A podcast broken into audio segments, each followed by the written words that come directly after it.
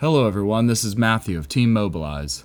On June 30th, I joined thousands of people in New York City, marching through the streets and demanding changes in the government's immigration policies. Here are some of the sounds and voices I heard there. Chingada migra! Stop the deportations! It's important to remember that traumatizing children, putting them in detention camps, and separating from their families is not something new. From native children in boarding schools to enslaved children taken away from their moms in Japanese internment camps, this is this country's history. Are we going to stand in the right side of history today? No wall, sanctuary for all. No man, no wall, sanctuary for all.